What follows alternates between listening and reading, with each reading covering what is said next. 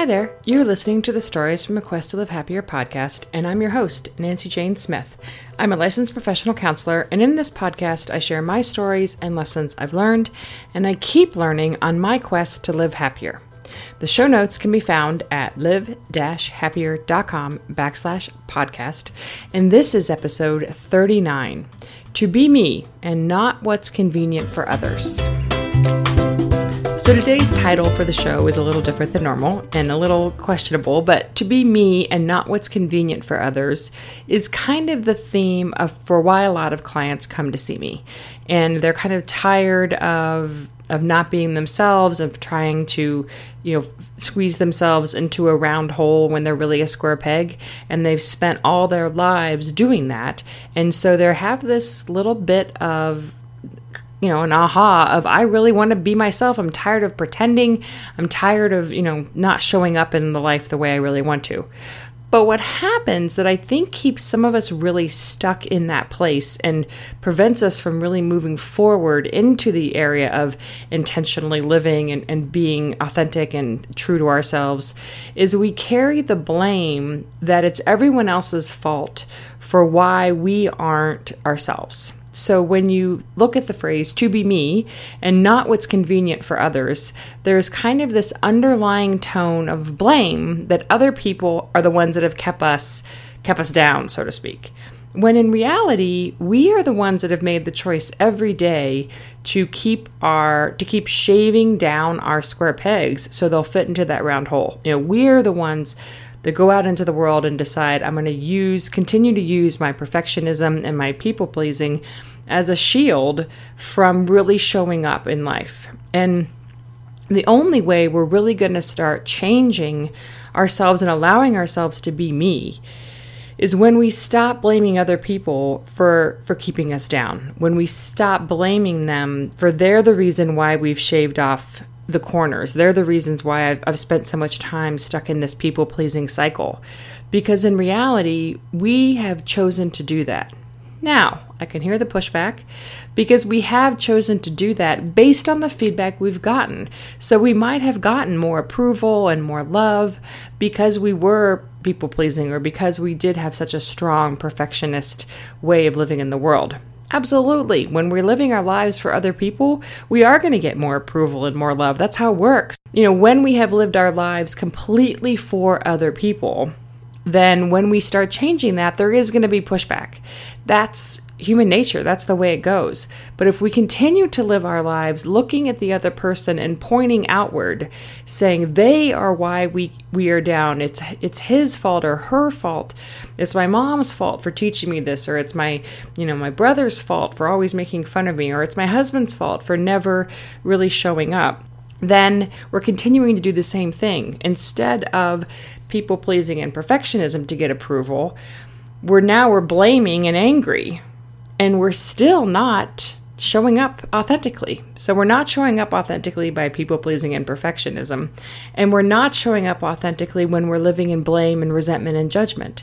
The only way we can really show up and be intentional in our lives is when we start owning our stuff. So I know when I engage in people pleasing with my husband, most of the time he doesn't want all the stuff that I'm sucking up to him around. You know, he doesn't really care. But I am feeling insecure and I am feeling out of whack, and that's my go to is to people please. That is also my responsibility to check that. It's my responsibility to to notice when I am projecting onto him everything my inner critic is saying to me, which I do a lot. So if my inner critic is is telling me that I'm put on weight or that I look bad, I will frequently assume my husband feels the same way.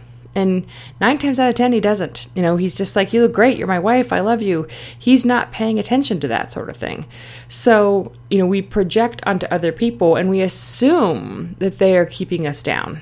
When in reality, they may be our biggest fans, and we are letting our inner critics you know put the lens over the camera that skews our whole way of thinking about things so i really want you to be thinking of this as you go through life and you're and you're going through your day-to-day stuff and you're looking at, you know, I really want to show up more intentionally and I really want to take responsibility for what's happening in my life. And that responsibility can be yucky sometimes because then we have to wake up and say, "Wait, this isn't everybody else's fault. I've created this dynamic too. I have made my husband super dependent on me or I have created an unhealthy dynamic with my mom where she thinks she can call me at all hours of the night with whatever it is she needs." I have helped create that not solely, I'm not flipping the blame totally onto you, but I'm also asking, you know, if we're going to live intentionally, we got to be willing to say, hey, some of this might be my fault. And even though I resent that this is a, that this is the dynamic, what have I gotten out of this dynamic? You know, one of my favorite questions by Dr. Phil, who I'm not necessarily a huge fan of, but the question is how is it serving you? Because every action we are doing is serving us in some way. So when we say i want to be me and not what's convenient for others the question to turn around and ask is how is it serving you not to be you? And man it's serving you in a ton of ways. It's serving you by being safe and protected and you're not vulnerable and you're you know loved and approved of and people think you're amazing. But then there's the price you pay for that which is a pretty heavy price which is you don't really get the chance to really show your square peg or I'm sorry your round peg. You don't get the chance to show your round peg because you're spending so much time shaving off those corners you miss out on a big part of life so, letting go of some of that blame and that resentment and really allowing yourself to show up fully and take responsibility for what it is that's happening in your life. So, the, que- the quote of to be me and not what's convenient for others is a wonderful quote. It, I, I picked it intentionally because I think it really encompasses why a lot of people um, come to see me. But I also think to be me and not what's convenient for others really means you have to be willing to embrace the mess and to embrace that messiness of life, that messy middle part where you've created a dynamic with someone else that is forcing you not to fully show up. And how do you look at that instead of always pointing the finger at them, but also looking at yourself and how you've contributed to it? So that's my ramble on on that quote, and I hope it gives you some pause because I think the idea of blaming, resentment, that anger piece, a lot of that comes in because we're so mad at other people for keeping us down, and and in some ways we're mad at ourselves for keeping us down. And so we have to have a piece of forgiveness around there. I mean, that is where self compassion is just so important, is to recognize we're getting hammered by our inner critics all the time.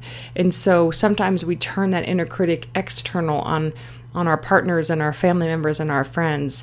And that's where we can get into trouble. And so when we can start turning that self compassion around and saying, Oh, I just want to be me and show up.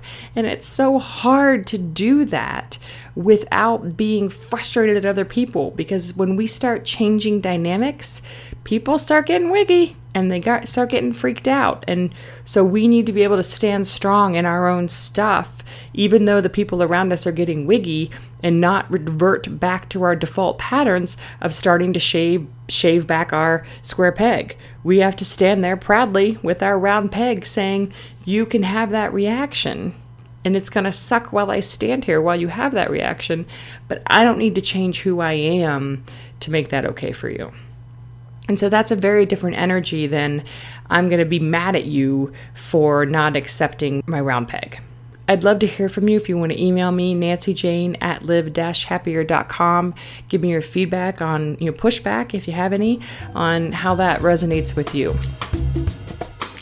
Okay, so now it's time for the weekly ritual challenge. One thing that has really helped me live happier is adding regular ritual practices to my daily life. So each week, I'm going to be sharing a ritual with you and challenging you to complete it. So this one is a little, goes along with the theme of um, really showing up. And I want you to kind of be paying attention throughout the week. And this is a, a, little more advanced ritual than I normally have, but I want you to be paying attention to when you start feeling resentment, because that resentment is toxic. So when you start feeling resentment, and just notice that in your life. You don't have to do anything around it. You don't have to yell or scream or get it out, but just start noticing how often resentment and blame and frustration show up in your life. And how often, when you have resentment or frustration, you resort to blame just start noticing that and it'll start unhooking a little bit. And if you can, for extra credit points, add in a little self compassion. So add in a little, oh, sweetheart, this is so hard and I just really want to blame so and so for this. But we all have a part in this, we've all created this dynamic. So making some wiggle room around that resentment and frustration and not immediately, uh, you know, resorting right to blame. Okay, that's the show. Thanks for listening. The Stories from a Quest to Live Happier podcast comes out every week. Questions, please email me, nancyjane at live-happier.com. And until next time, here's to living happier.